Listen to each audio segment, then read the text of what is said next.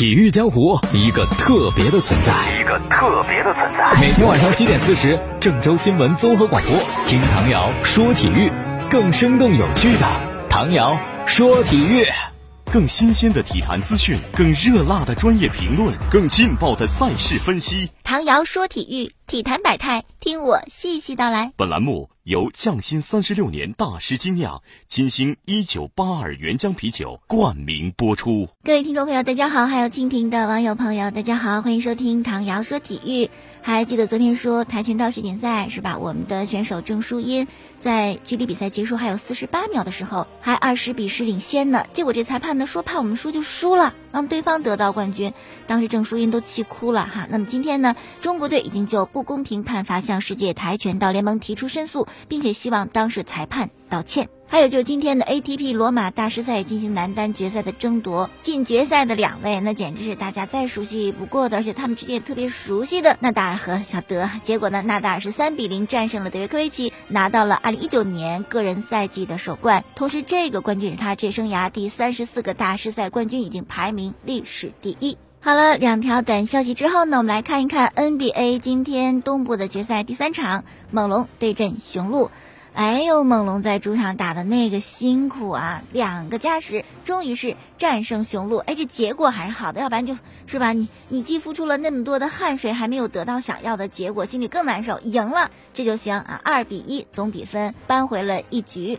那这场比赛猛龙能赢，得感谢卡瓦伊·莱纳德，首节都受伤的情况下，还坚持打了五十二分钟，太累了，简直是三十六分、九个篮板、五个助攻。尤其是第二个加时的时候，完全凭借一己之力带着球队战胜对手，一战封神。那比赛呢，两方面是吧？此消彼长，你猛龙强了，雄鹿肯定就弱了啊！几乎全场都是落后的，尤其是当家球星字母哥，这状态很一般，十二分，二十三个篮板。七个助攻，十五八回，六犯离场，这数据说不过去。那猛龙能赢呢？有他赢的道理。首先呢，哈就是西部决赛刺激的了。西部决赛已经打成了三比零，开拓者离淘汰那就不远了嘛。猛龙就不想着我也陷入到相同的这种绝境，于是就在主场要背水一战，然后就是耍心机呀。那个猛龙教练啊，赛前说了，哎，我要变阵。那不是大哥阵容就小哥阵容呗，哎，结果最后上场比赛发现原封没动，根本没变。赛前放一烟雾弹，肯定就麻痹了雄鹿队。还有就是主场这气势就是不一样啊！开场没多久，加索尔两度三分命中，夏卡姆连续篮下得手，猛龙一波十五比五的开局，自打开头就把雄鹿给按下去了。同时呢，猛龙队今天非常好的限制了雄鹿的当家球星字母哥，而且是全员防守啊！莱昂纳德带头，加索尔参与包夹，还有其他的球员无限的换防收缩，那就是不让你施展开。哎，结果就只得十二分吗？因此，当第二个加时字母哥六犯离场的时候，结局我们都已经想到了。这就好比啊，两支部队打了三天三夜都伤亡惨重，然后雄鹿你的指挥官还阵亡了，你还想干嘛？但是我估计下一场比赛字母哥肯定要超强反弹，因为以他那个性，自打季后赛就没这么憋屈过，那还不得自己给自己找回来呀？哎，还有事儿啊，就今天我在微博上看到了字母哥他的肌肉进化史。一三年的十五号秀不算是特别出彩，刚开始的时候那会儿特别瘦小，那胳膊上几乎就没有肌肉。到现在那胳膊粗的，然后也成为联盟的门面人物。五年多的时间到这样一个水准，可以说这个年轻人他一定是在背后付出了很多很多。好，再说到的是开拓者的当家球星利拉德利指导，还指着他能够翻盘或者最起码不要被横扫啊。可是呢？昨天那场比赛就输给勇士了，他的表现感觉很是水准，到底是怎么回事？今天有了正确答案，原来是在呃第二场的时候就受伤了，第三场等于是带着肋骨错位的伤势上场比赛的，这想想都难受。那能打的好吗？肯定影响发挥。那这伤是怎么得的呢？是西部决赛第二场。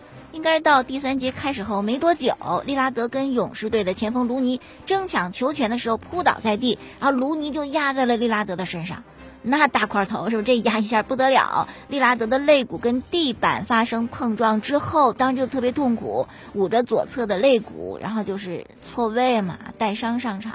哎呀，那这也是没有办法呀，本来实力就比勇士弱，在主将有伤，我估计开拓者这个西决也就这样了。再要谈到的就是杜兰特了，嗯，要离开勇士了，去哪儿呢？据说应该是去纽约尼克斯。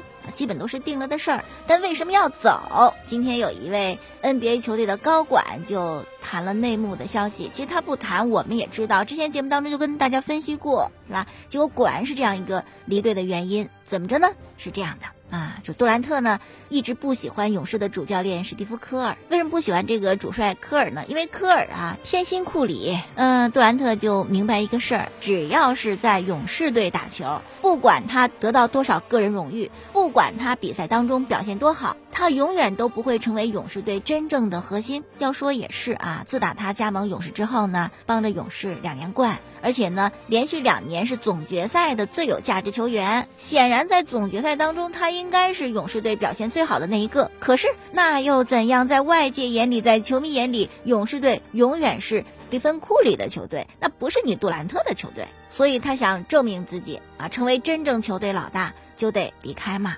那现在唯一让杜兰特感到有点尴尬的就是，自打他有伤。缺阵五场比赛，勇士五连胜，这似乎印证了格林赛季之初对杜兰特的那番评价：没有你，我们一样拿冠军。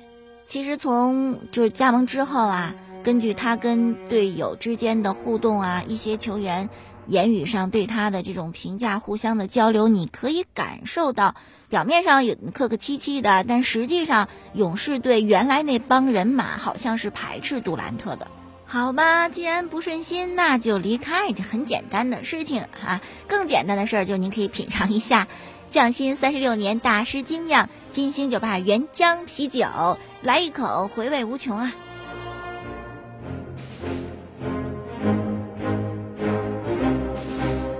下面聊聊足球的事儿。今天呢，中国九七年龄段国奥队在北京集中报道，为六月一号开始的土伦杯的比赛做一个提前的准备。国奥队的主教练希林克是昨天回到中国的，里皮呢，国足主教练下周会回到广州，正式重新以国家队主教练的身份亮相。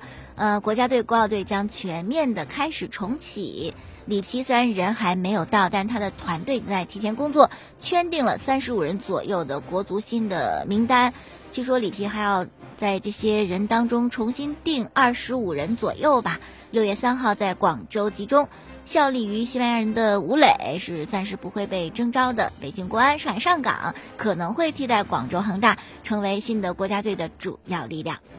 好了，来到德甲赛场，最是人间留不住，朱颜辞镜花此树。每到赛季末，就是告别的时候啊，到了离开的时候了。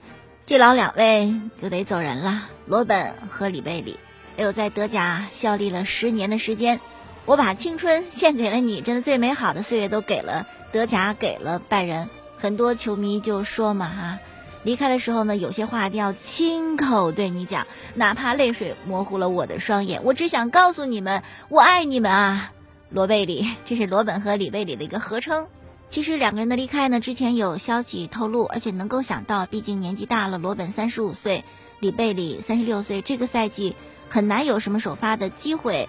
里贝里是十回吧，啊，罗本呢只有七次，两个人同时上场做搭档的首发就只有两次。你想赛季那么漫长，才给你们两次机会，说明什么问题？那么这次的比赛呢，一开始因为要平才能拿到德甲冠军嘛，稳妥起见，两位都没上。后来是替补上去的，结果第七十二分钟，里贝里进球了，左路突破两名后卫，杀到门前挑射中地，应该是上场之后就特别期待、盼望着这个。最后一场比赛的进球到来，所以说球进之后，里贝里就疯了，那个脱衣庆祝，根本不管裁判还得给个黄牌，管也没用，是不是？下赛季我都走人了，你就给黄牌就给了吧。高举自己的七号战袍向全场展示。脱衣之前呢，还有一个把手放在胸前，拜仁队徽上的这么一个。动作哎，这个动作其实特别的催泪啊！就在那一刻，看台上的拜仁球迷，包括高管赫内斯，挤进泪目，都快要哭了。用一个标志性的进球来谢幕，嗯，是对他为之奋斗了十二年的俱乐部和球迷一个最好的告别方式。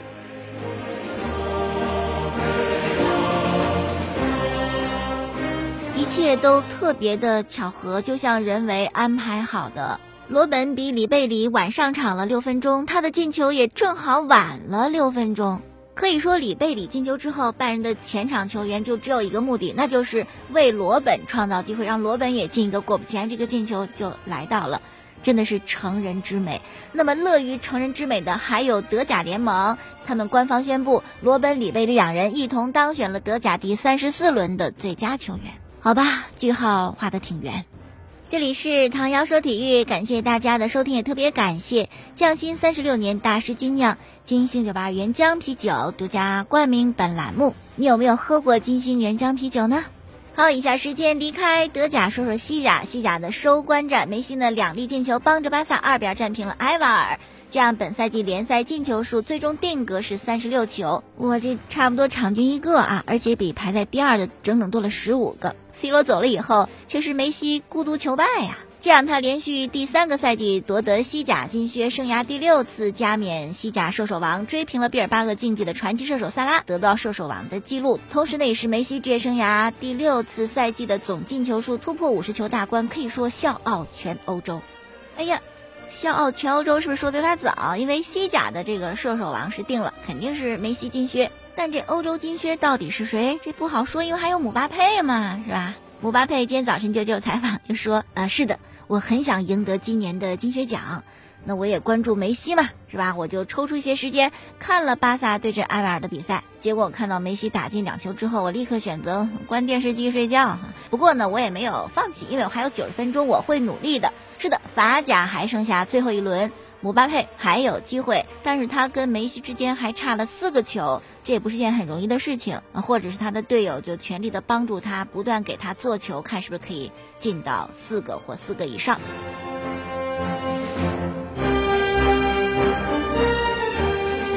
再说皇马吧，嗯，最后一场比赛呢，零比二输给了皇家贝蒂斯，连败收官，这样的积分是六十八分。和巴萨的差距呢是十九分，这个创造了西甲开赛以来联赛开赛以来两队最大的分差。齐达内上任之初呢，应该是寄予厚望，而且蹭蹭蹭也能赢，想着这皇马就翻身了呢。结果可能还是因为阵容的问题，是吧？不是齐达内喜欢的这球员，干脆我我也摆烂，已然是没戏了。那就先凑合着来吧。啊，我们下赛季从头开始。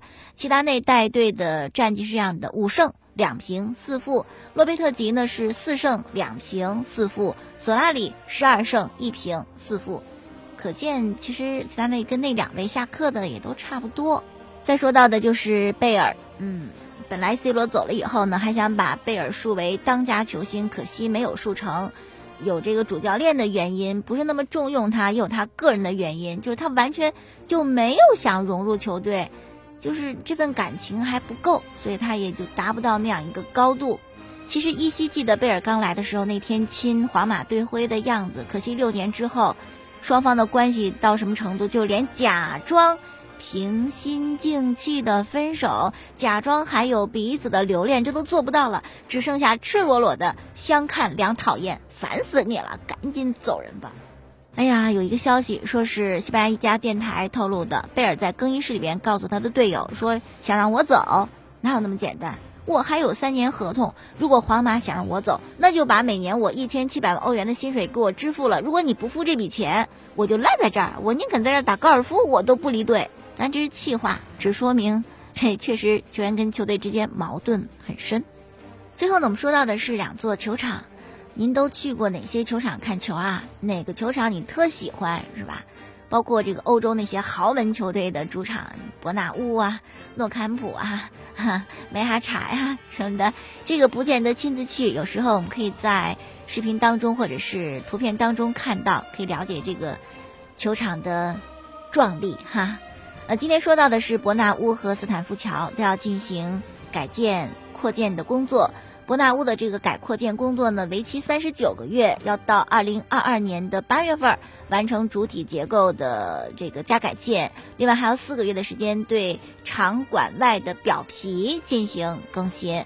完了以后呢，就是场馆内哇，这不完全是个球场了，这简直是一个大型商超啊！可以游览，还有餐厅，还有商店，好像还有博物馆啊！这个球场该多漂亮多大呀！刚才说到的是切尔西的主场斯坦福桥，本来是要扩建一下的，结果一算账，啊，扩建成本太高，咱就不扩建了，重新建一个。我现在还有点纳闷，重新建一个的钱比扩建还要少，这怎么算的账啊？那么新的斯坦福桥呢，应该。呃，座位数要多一些，是六万个，目前是四万一千六百个啊。那这个确实斯坦福桥不大，因为像诺坎普都坐十万人嘛啊。那么这样一个新建的成本是十亿英镑。好了，今天就说到这儿，感谢大家收听过去的录音，在蜻蜓 FM 上搜索“唐瑶说球”，明天我们再见。更新鲜的体坛资讯，更热辣的专业评论，更劲爆的赛事分析。唐瑶说体育，体坛百态，听我细细道来。本栏目由匠心三十六年大师精酿金星一九八二原浆啤酒冠名播出。